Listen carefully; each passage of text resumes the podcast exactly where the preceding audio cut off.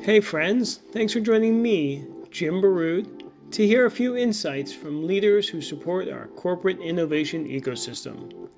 Today's chat includes investors Kange Kaneene from SAP and Luke Cherrington from Latitude and AB InBev. Go ahead, Luke. Tell us about your yourself and and what you what you've been doing. Hey team, um, sure. So um, just as a bit of background, kind of my my I'm a former founder slash co-founder in the tech space. Um, was based out in California for a bit, and uh, and helped uh, grow a couple B2B technology companies. Um, ended up exiting one of them, I guess now six years ago. Um, and I joined ZX Ventures. Uh, so ZX was uh, or is the uh, venture capital and innovation arm of AB InBev. Um, it's mostly focused on how we build, partner with, and uh, and acquire uh, companies kind of across the the space. Um, I joined there about four years ago and um, helped kind of grow how we work with startups, uh, whether that's stuff we're starting internally or running internal accelerators um, or r- running external accelerators. And, uh, and for the better part of the last uh, two, two, two or so years, um, I, have kind of started and, and launched and uh, led our, our tech investment fund um, that mostly focuses on B2B technology investing. Um, I uh, have uh, recently, as of last month, um, left left AB InBev to uh, launch a new fund as well. Great, thanks. Uh, Kange? Hello, everybody. This is Kange Kaneene. Nice to um, talk to you all today. I work for SAP. SAP is a large enterprise software company. Um, it competes um, and partners with companies like Oracle, Microsoft, Salesforce, Workday, just to give you some context. Um, for SAP, I focus on global business development. So that means partnering with our SAP's fund and also accelerator, but also looking for partnership opportunities to help to acquire startups and partner with them as well. Happy to be here. Great, thanks. And I love that background, wherever you are. uh, anyway, so um, tell us about this. You have you both have so much experience I want you to talk a bit more about some of the companies you've invested in and what it means for your corporate parents, how they view innovation, how they view corporate venturing. Why don't we start with that, and then I'll ask you more about corporate venturing in general as far as trends. So let's start with uh, Luke. Go ahead. Sure. So, um, you know, when when I was at ZX, um, our main focus was investing. So, to be clear, ZX and ABI have um, multiple venture capital units. Um, and I think that's that's a trend you see amongst a lot of companies, especially CPGs who want to invest in the technology space. Um, and uh, some focus on their core verticals. So in AB InBev's case, that would be uh, uh, you know beverages, uh, health and wellness, things like that, um, and and investing in companies a lot of times with an eye for longer term partnership, potentially acquisition, things along those lines. Um, and then on my side, it was more focused on kind of the technology side. Um, so types of things we would look at would be often uh, things that help us kind of reduce our costs. Um, that that's very frequently in areas like logistics and supply chain, uh, manufacturing, future of work, and kind of taking in new external technologies to uh, to modernize the business. Um, there's also some areas that are in technology that we'd also might potentially acquire or uh, punt over to the core business. That's a lot of times things like uh, e-commerce platforms for uh, selling beer or things like that online, very specific to the core vertical. Um, so you know that's kind of what we'd look at. I, I um, you know, I focus now uh, just kind of just the same uh, in the same vertical. So a lot in logistics, supply chain, future of work, commonalities across Fortune 500s, where it's it's really around reducing costs um, and modernizing and digitizing um, the uh, the infrastructure that your kind of business runs on. Um, which SAP is very good at as well, I'm sure. Uh, so. Good transition, Luke. Yeah, there you go. Thank you. Um, Uh, same thing on, on our side. So one of the things we focus on is finding companies that we think, even if they're too early right now, could at some point be a strong contribution to our ecosystem. So that means even helping to serve our customers in a, in a better way because they have functionality that closes some of our gaps or helps us get into a new demographic or most importantly has an innovation that is something that you know, we can leverage to make to make our portfolio stronger for the past few years, I personally have focused a lot on business networks. So that's a two-sided network with buyers of suppliers of different things, either in procurement, e-commerce, etc. Um, and also trying to see how we can give an industry-specific lens to business networks. Great. Okay, so tell us about what you've.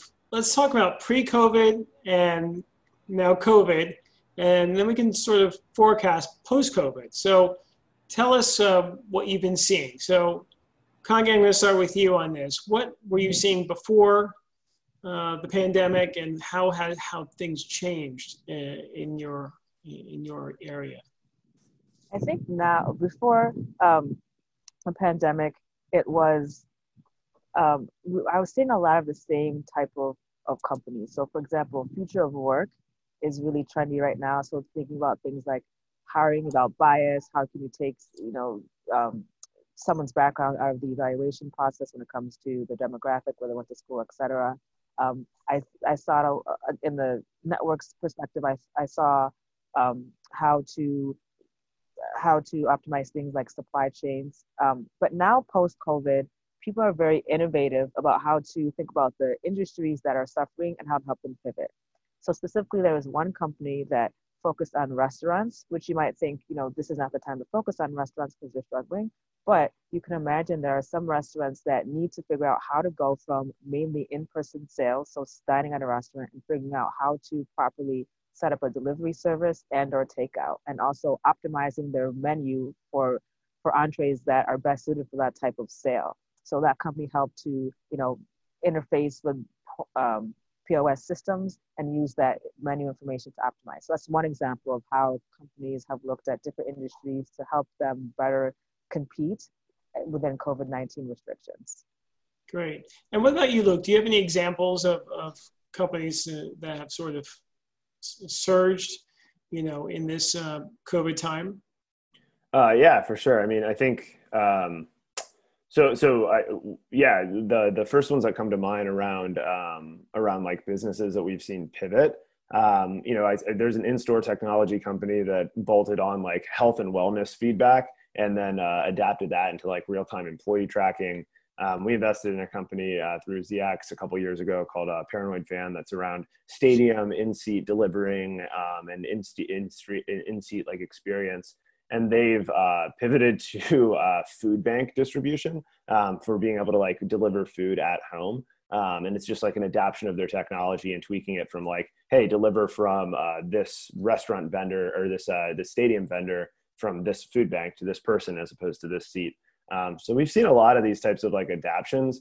Uh, in terms of companies that that I, I'm particularly bullish on, I think one thing that COVID's kind of uh, shined the light on, and, and, can definitely speak to this around the corporate venturing landscape, if you if you'd like, um, is around just like resilience of supply chains and like the fact that there's so many things that went wrong. Uh, a lot of that has to do with like data visibility, um, supply chain tracking, so um, you know that was already kind of a, a, a growing area, um, something that like didn't really exist a decade ago, became very hot five years ago, and now it's building on top of the initial uh, technology that's that's been created. Um, and I, I, kind of expect that to continue because it's it's it's it's just kind of shine a light on uh, shine a light on the uh, the issues that have existed. Great. And so post COVID, if we can look that far, um, forward, you know, what are you, how are you preparing each of you, and and are you preparing, or are we sort of still sort of managing through this crisis and and investing in it, or or or, or looking out after it? Sure, um, I can I can start with that one. Um, so I think you know from a from a corporate venture perspective, CVCs are kind of a product of their their initial structure a lot of times. The closer to a VC that they are, the more they have dedicated capital and and not like on balance sheet investing, and therefore they're able to like quickly invest and, uh, be somewhat opportunistic. Um, the closer they are to the, the, corporate side, the more likely I think it is that they potentially had the brakes on a little bit. Um, you know, we've seen some cor- corporates come out. I can't remember if it's Coke or Pepsi, um, and say, hey, you know, we're really doubling down on our core brands. Um, and I think that's that's potentially going to slow some of the uh, some of the pilots that would be happening otherwise. Um, I, I, think what we're going to see, you know, near and far term, are uh, companies investing in tech that doesn't really like go out of style, which is often tech that helps them drive down their costs. Uh, you know, potentially I'm biased because that's where I invest and I work across corporates and help find these types of opportunities. But um, you know, I, I, think that that's that's going to be an area where people are going to say, "Hey, this is more relevant than ever. Um, time to digitize and modernize my supply chain, manufacturing, et cetera." And oftentimes that goes hand in hand with lowering costs. I think what we're going to see less of is probably things a bit more like marketing and uh, you know um, the, the kind of top line revenue growth uh, side of pieces. Um, just because I think that a lot of corporates are kind of seeing that that's that of course you need to continue to do that, but um, you know right now it's kind of all hands on deck for for protecting the, the core ship as well. Got it, Kange. That makes sense. There's there's two things that are happening uh, specifically at SAP. So compared to other corporate ventures, um, SAP's fund is is is quite small, um, and in some ways that's that's by design because then we have the opportunity to be super risky, right? So SAP's focus is not to necessarily expect high returns every year because it's small compared to our overall balance sheet. So that means you can take bets on companies um, more so than, than you could otherwise. So because of that, I think SAP is still focused on finding the really cool, innovative companies, even though things seem um, a little bit glim right now. But on the other hand, kind of uh, aligned to what, what Luke said, the types of companies that are even coming to SAP are different, right? And so that's aligning how that's changing how we're thinking.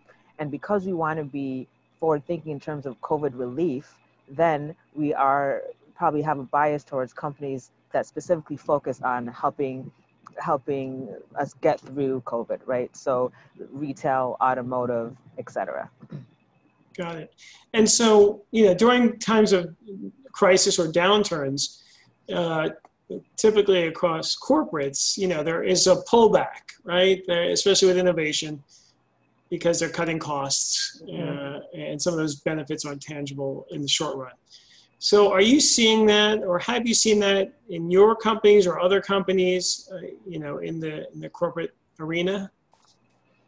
Not yet. We haven't seen it yet, um, and may- maybe there's a delay. but um, so far, we're using this as a kind of as motivation to be the most innovation innovative we can be because things are, are hard. And so that's that's why we're really you know our attention is on the companies that are making a difference. Got it. How about you luke? Yeah I, I think that's you know it's company by company. I'm not going to throw anyone under the bus for uh, for not being innovative right now. Um, but you know I, I think that it's a mix. Um, I think what you're seeing, no matter what, is that companies like that you're seeing reallocation, right? So you're seeing people who were previously, let's say, at AB InBev, um, uh, you know, focused on sports marketing or um, you know, on premise, right? So selling in bars and restaurants and stuff like that. Um, I think there's unquestionably still a focus there, but especially in the beginning of the pandemic, what I saw was um, a lot of people kind of also looking at, hey, how do we focus on something like ventures for good, right? How do we actually respond and be very relevant to the pandemic? Um, and, and connect with our consumers that way. So I think um, you know it remains to be seen what what that ultimately shakes out like. Like is that long term just like reallocation of resources?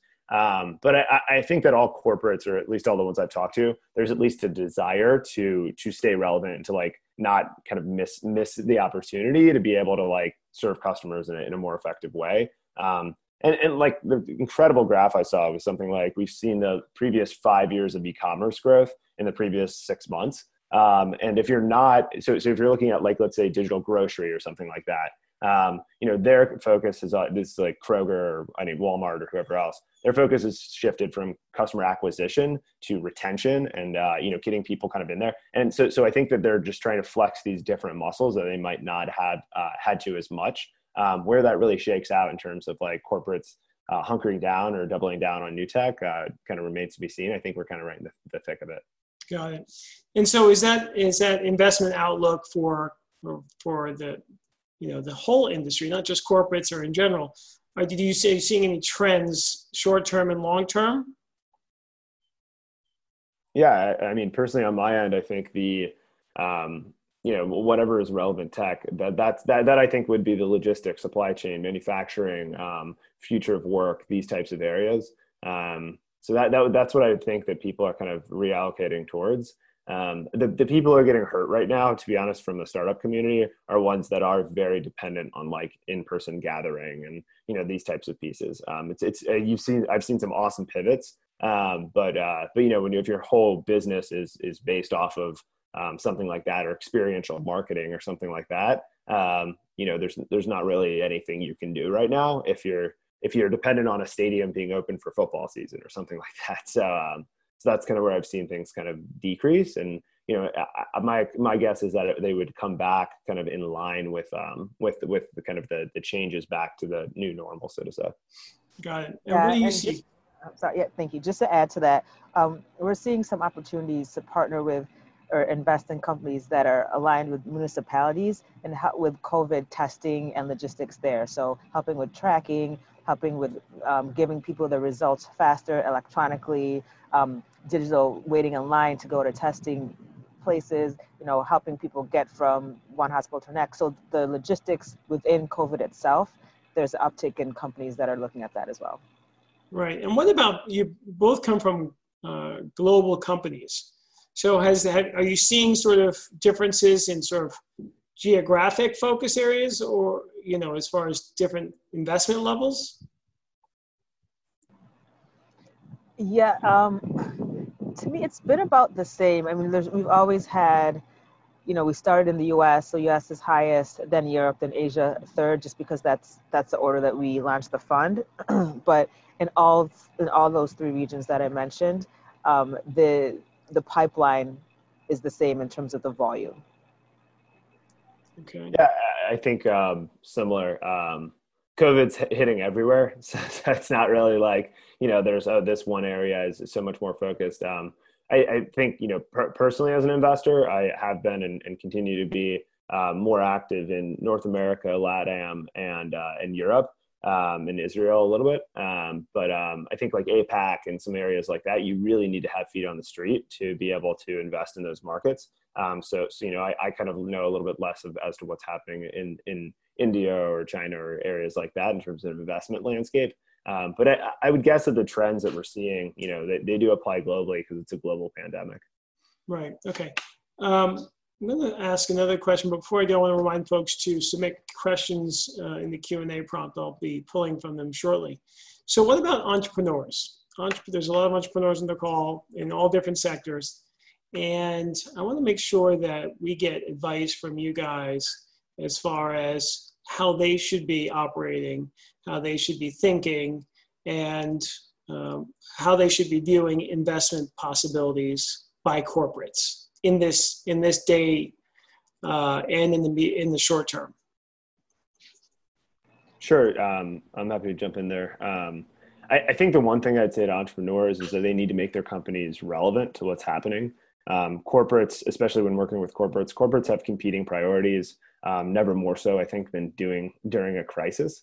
Um, in order to stay relevant, they kind of need to adapt their priorities to match uh, the needs of, of those existing or prospective customers. Um, so I think embracing that change, like the world has definitely changed, um, show that the product should be prioritized now more than others. Um, it, it, really, really is going to come in, come in and hit for the corporates. Um, that mostly goes from a commercialization perspective, but I put that hand in hand with investments as well. Um, you know, if your product, if that means changing your product roadmap or changing your messaging, um, you know ultimately if you're a b2b company you want to be responsive to the needs of your customers and adapt for them. So um, i think communication and staying relevant um, and meeting those needs is, is pretty key. I agree with that. Um, to add to it i think that um, entrepreneurs should be very thoughtful about the money that they that they collect from corporates because a lot of times it's best if you think of corporates as strategic right? So you should think about which companies can help us do things like um, get more customers, co-development, etc., um, so that you can see who can be most op- opportunistic. And then keep in mind that for the most part, corporations don't like to invest alongside with their competitors, right? So when you think about who's the best person in this particular space or best company in this particular space to be strategic, then think through all of them and, and make sure that you you go to the ones that can be most helpful. And then secondly, you should try to think of this as a more long-term game. So in some cases, the same um, corporate venture that invests in you could potentially be an exit strategy in the future. So again, thinking about what would be the best fit there based on you know you know portfolios aligning, management styles being this, being similar, other synergies that you could think of because this can be a long term relationship. Great. Yeah, just riffing off of that quickly. Um, I, I, I completely agree, and I think that a, a huge piece there is if the companies um, when taking strategic capital, I always counsel people like if you're taking it from somebody in your core vertical, think of this closer to acquisition than than investment, um, because you know they that's probably what they're thinking. There's potential lookouts like hey, you make a candy bar and you're raising money from Hershey's. Uh, if if Hershey's doesn't then buy or lead your next round, it can be very negative signaling to the market. So I think when working with CVCs um, specific to the vertical that you operate in, these aren't this is not not by any means a reason to not work with them. It's just considerations you have to take into place beforehand, and that strategic can be both valuable or potentially a hindrance. So I think um, you know I just I'd counsel any entrepreneur to to think through that uh, before taking that capital and make sure that the the values and the interests are aligned. Um, I've seen this work out in ways like, hey, you know, uh, this company will do distribution for you, or this company will help with your sales team, or something like that. Um, hard coding that into agreements, I think, makes a lot of sense um, because it, it kind of aligns interests the whole way through. Got it. So why don't we, before we take questions, I wanted to make sure that I asked you for just one thing, just one nugget of uh, insight that folks on this call could take away from our conversation. So why don't we start ladies first? Kange, go ahead. Sure. Um, we've said some of this already, but when you approach, if there's, if you're approaching a corporate VC to request funding, try to think of it like a partnership. So it's a two-way street so of course, most of us can understand why you would want funding because you're a new company, but understand why a corporate venture would want to fund you specifically. And this is different from a traditional VC, right? So thinking about, like we said before, what are the opportunities to work together to do things better with customers? Of course, not necessarily revenue because of those different sizes, but um, if you lead with what's in it for the corporates, I think it helps us sell internally to get approval for the ultimate funding. Okay, great. Thanks. How about you, Luke? Um, I, I, think there's two pieces I would look at. One is from the entrepreneur's perspective, and then the other kind of from the corporate perspective. Um, from the entrepreneur's perspective, this is uh, kind of what I mentioned before. I think staying relevant to the corporates uh, during the crisis and adapting uh, to the needs of the corporates is going to be pretty key, um, and showing why your product should be prioritized. Um, for the corporates, you know, when less so when working with the entrepreneurs, but more when working with each other um, I, I, think that it's natural to to kind of put on silos and put on blinders and say either we know what to do or um, you know there's no real benefit that we can get from working with other corporates. Um, I've seen the complete opposite. Uh, it's it's incredible how talking to somebody at Lowe's or Target or um, you know Nike or whoever else, um, we can kind of share and collaborate and uh, and go back and forth and, and and understand that there's there's actually a lot of commonalities across our businesses. Um, obviously, that's kind of how how I focus on investing is investing in the commonalities across these corporates, and I spend a lot of my time talking to all different corporates, kind of in a hub and spoke model. Um, so you know, I think the more that you can do that, the more that you can uh, collaborate and sh- share different ideas uh, the more you're going to be able to actually have best practices and it's going to be a lot more efficient than if you were doing it all internally um, because your visibility in the sourcing pipeline just expands big time. So i think you know that's the one thing i would definitely suggest to any corporate innovator is don't be afraid to talk to other people. Um, it's just going to completely broaden your world. Got it. All right thanks. So here's a question about um, actually white claw. So this might not be the area you were in luke but uh, this the rise of seltzers, right? Uh, alcoholic seltzers. Were you or your colleagues um, ahead of that curve, or did they invest properly, or was there a missed opportunity there? I 100%. Um, th- I will say just outright, like this is me speculating. Uh, but so, so I'm not speaking on behalf of uh, anyone, of course, at ABI, um, as as, a, as I'm not there anymore. Um, my personal opinion is that uh, AB InBev was probably ahead of the curve uh, when it comes to most beverage trends, including but not limited to um, uh, seltzer. Um, AB InBev, uh, I believe, uh, purchased a company called um, Bon and Viv or Spiked Seltzer uh, back in the day. Um, and uh, you know remains to be seen who's going to win these alleged seltzer wars. Uh, but uh, but yeah, I think that I think that a key thing that I'll say more just broadly, whether it's you know hard seltzer or something else, um, is you can be first, but that does not necessarily mean that you're gonna, you know, win the customers. Um, that that applies to like Friendster, right, or like any, anything MySpace, right? All of these things were very big in the tech space, um, but that you know there was something that either did or did not uh, resonate with consumers. Um, so um, I, my personal take is that AB InBev tends to be ahead of a lot of these trends, um, but you know sometimes you see things just emerge as extremely fast growing beverage companies or technology companies that um, you know it's kind of like why did the consumers pick that one? Um, but uh, but yeah, we'll see kind of where that all shakes out in the seltzer front. Great, thanks. Uh, so here's a question: in terms of retention, since some e-commerce companies are focusing on retention more than customer acquisition, what are some of the ways you are measuring retention as an indicator for if you should invest in that company or not? The main one I've seen is return customers. So, is the customer buying something again? Are they visiting the e commerce marketplace more than once? That's one way to measure retention. Okay. Yeah, I mean, I think uh, churn, which is basically the exact same thing, um, is kind of the key one. Um, I also, uh, just to be clear on my point on retention, um, you know, if you're if you're Walmart or something like that, you used to say I have to get these customers before Kroger or before you know Albertsons or whatever else. Um, now you're saying, okay, you know, one in three Americans now use uh, grocery. Um, my my customer acquisition problems are that's not a problem anymore. I want to make sure I win this customer over them because they're probably trying two or three different ones, and like right now is the land grab.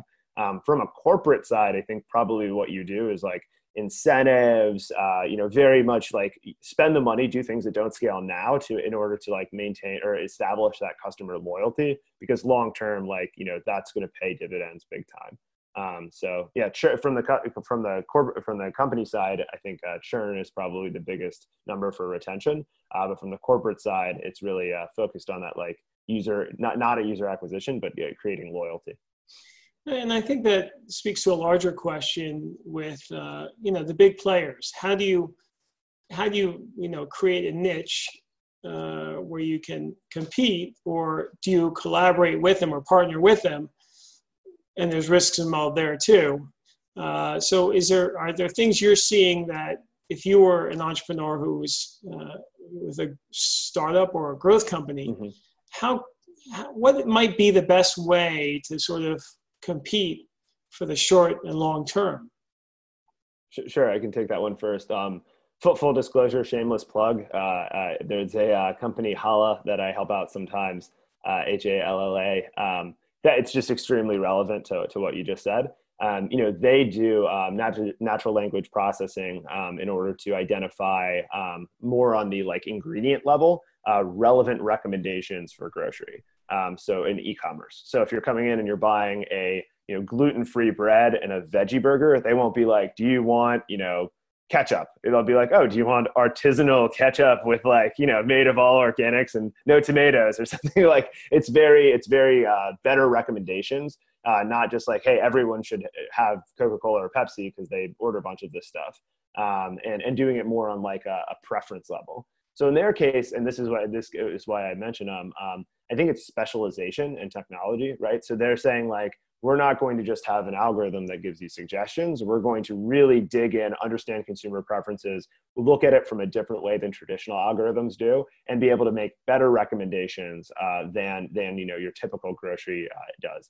Uh, the other thing I'll say is that you know uh, selling into a in this case uh, you know kroger or walmart might not be the best fit for a entrepreneur but selling into a you know the hundred other online grocery stores that aren't that don't have the resources to have a hundred person e-commerce recommendation team um, that's still you know a multi-billion dollar opportunity. So i think you know stay working with the corporates sometimes it makes sense to go down a little bit from the very biggest guys that have basically infinite resources to do it and uh, and instead really crush it in in some of the other areas um, with, with some of the smaller players. So that's that's overall kind of how I think about it is specialization and not being afraid to go after not always the biggest whale.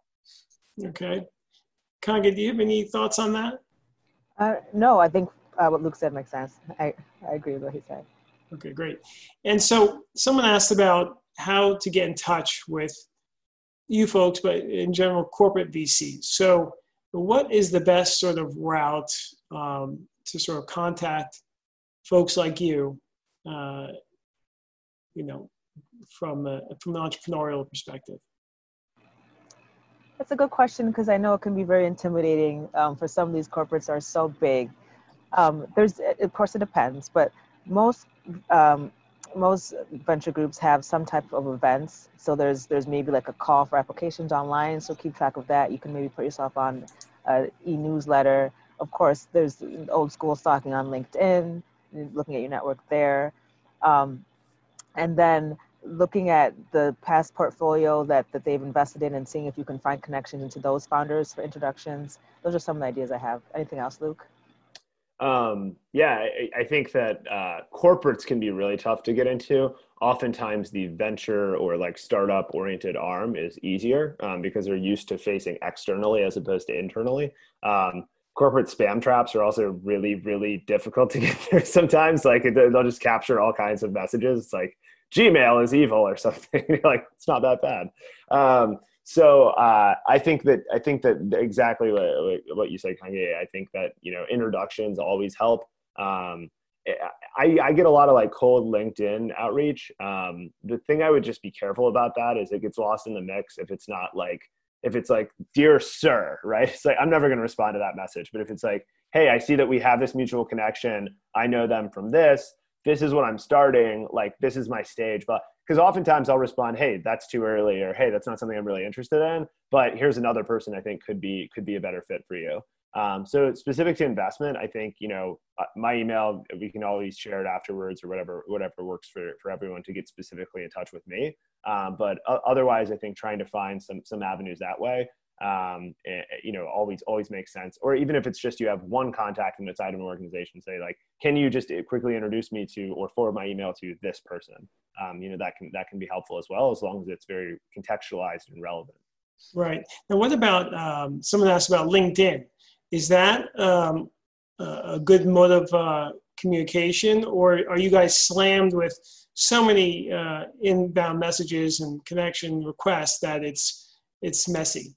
There's a lot of spam on LinkedIn, um, uh, you know, and, and, and, especially in terms of connection requests. I, I generally just like kind of accept anyone that I have a vague understanding of who they are or, or if there's a, but I think like sending a message like, hey, I want to reach out, not like because I have this amazing company that you need to invest in right now, but it's like, hey, I'm solving this problem. Is this something that you would be interested in? If so, like, let me know. And if it is, oh, you're doing a million dollars in revenue, you work with a Fortune 500 company, and you know you're in this space and you're backed by a VC. I know fantastic. You know, I tend to be a little bit later, so it filters out some of these these companies. But um, I think LinkedIn can work. I just like you know the spray and pray model on there. I don't think works very well at all agree with what Luke said. Just to add on to it, just make it really easy for me to understand what you want from me, right? I've had people that send me a note and just said, "Hey, I'm doing something cool. Here's our website. Check it out." I'm not going to do that, right? Yeah. If you tell me these are three bullets of why this is a good fit, or I'm looking for introduction, or whatever it is, I'm happy to help. I just I don't want to work so hard to help you. Let me help you, and I will try my best to do it. Got it. Okay. Um, I'm going to just ask if anyone has any other questions, please submit them. The question I have was your success stories. You know, tell us about success story, whether you invested or your colleagues invested, that people might know about or might be able to sort of relate to, because obviously there's been a lot of investments going on from both of your companies, and I'm curious to see, you know, what what's been really uh, successful over the years. There's a company called Goodr good with R afterwards. Um, the founder is a woman named Jasmine Crowe. She's amazing. What she does is she helps try to solve the food insecure problem. So people that don't have enough to eat. Her philosophy is that the problem is not that there's not enough food, it's that there's too much waste. So she goes to food. So for example, if you know when you go to an event and there's catering, there seems to always be food left over, and you just never know what happens to it. Usually it gets thrown away because the people that catered it are worried about donating it because of liability that someone will choke or be allergic or whatever. So she works to be the middleman to say, you know, tell me that you have food and I will give it to a local food bank or even an individual. And, and we invested in them uh, um, and supported them before COVID, but as you can imagine, is even more relevant now when people can't get around as much. So that's the company I'm super excited about. Yeah, I love that. Um, there's another company in the U.S. that does something similar called uh, Your Local, uh, went through a, an accelerator Food-X and super bullish on anything that uh, gets rid of food waste. I, I, typically, what happens to those those like you know buffet platters or whatever is I, am the one being like, can you just like absolutely? I'm like, can Goodr send yeah. it to me? Because like I'll go hand this out to people. Like I'll right. take the liability, or I'll just take it home. You know, I, I hate food waste. Um, so and I, am aware of Goodr. I didn't know you guys were an investor, so um, that's awesome. Um, I think you know on my side, um, it's really about trying to find the, the companies that work um, across corporates. Um, one that immediately comes to mind that's, that's pretty relevant uh, is a company called Leaf Logistics. Um, so these guys, we invested in their Series A out of ZX um, a year and some change ago, I believe. And uh, what Leaf does is, you know, there's this crazy stat that, um, you know, I, I, couldn't believe when I heard it that 40% or upwards of 40% of the trucks on the road, tractor trailers that you see, are empty. Um, and so what Leaf does is basically says, hey, that's because there's really there's a lot of inefficiencies in, in your trucks, and the fact that you know you're taking things from Saskatchewan to Tuscaloosa. I have no idea why those are the first cities that popped into my head. I've never been to either one, um, but uh, but yeah, and then you got to go over to like Fort Pierce or something, and it's just it's it's you're bouncing around, you're deadheading everywhere. So Leaf comes in and says, hey, let us know where all your trucks are, and hey, AB InBev, Procter and Gamble, uh, Nike, whoever else we will then say, hey, as opposed to dropping off there and then deadheading for 400 miles, how about you just drive 10 miles, pick up some of their stuff and drive it over here, and then pick up some of your stuff. So it's all about making more efficient uh, transportation and logistics systems. Now, the the impact that that has on in the environment, I think the only the only the best the best envi- thing for the environment, I think, is Zoom um, because it's completely eliminated business travel over the last three months. Um, but you know, next to that, I, am really bullish on what these guys are doing, and you know, it, it kind of feeds off of uh, what I'm doing in terms of working with corporates and trying to connect the dots um, really well um, because they're they're really solving that problem of, of, of, of, you know we're all kind of looking at the same stuff. We all have the same problems. Well let's like shine a light on that and then be able to collaborate and uh, and drive a lot of costs down so. Great so here's a question about getting into corporate venturing. So for this young person, you know, or people just graduating from college, are there any sort of routes that they should sort of look to to get into corporate venturing? I, always hate saying it depends, but um, there are different routes. I think there's there's two ones that stand out most to me. One is it's helpful if you're on the venture team and you understand the business, right? The corporate, the, the umbrella company. So if you have a deep understanding of either that specific company or the industry, then you can be the, the, the um, voice of reason when under, identifying whether or not this company is relevant to the vision. So, so that's one way is if you come from the business, you've done a great job, you understand the strategic vision, and then you apply as an internal employee. And the other is probably more aligned with what, what overall VCs look for, which is either you're a founder before or you have you have some um, finance experience or or any of those qualifications i think those two those two avenues are pretty typical. Yeah i think um you know i'll, I'll say what I, I tend to tell friends or, or people who reach out asking about getting into venture or cvc uh, because what i do is a little bit probably closer to venture than, than corporate uh, innovation or corporate um, on the corporate side. Um, do the job that you want to do before you do it. Um, so join as a mentor in accelerator programs uh, you know just help founders that you're relevant go to demo days. And um, don't really go in with a mindset um, techstars has a motto which i actually really like called give first. And it's like don't go in with a mindset of like oh i'm so great and i'm going to be able to help you with everything. Be like hey can i maybe add value by connecting these dots? Can i you know give you feedback based on my experience right um, for me, uh, given my background in the B2B space, that's a lot of times around like sales and business development and growing your, your company. Um, but you know, if you're a designer and you're interested in that, help them just like design stuff, right?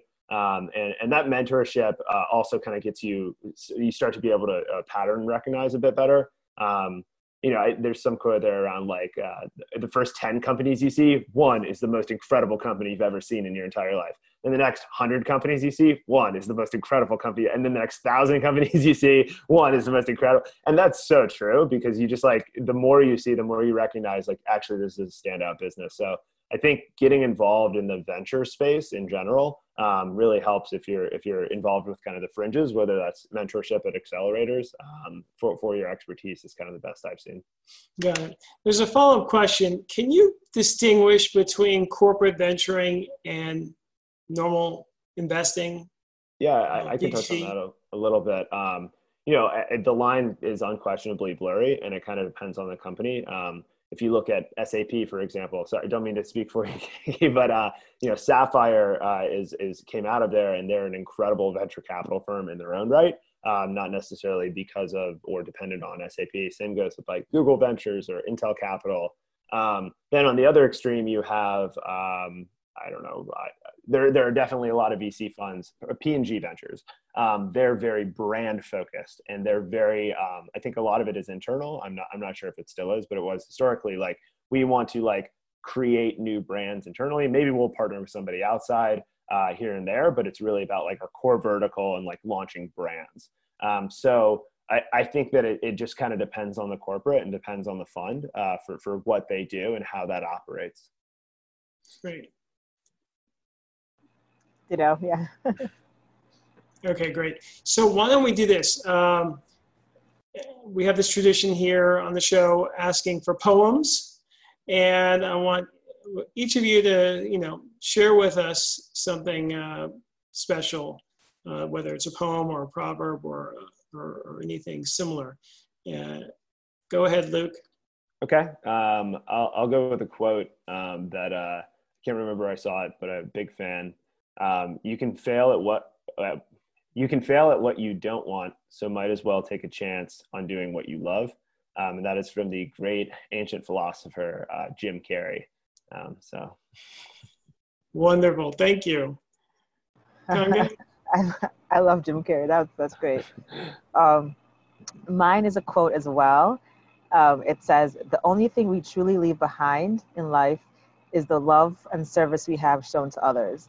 I think it's important to keep that in mind as we kind of get on the grind with work and realize, keeping into perspective what really matters and what our legacies will be.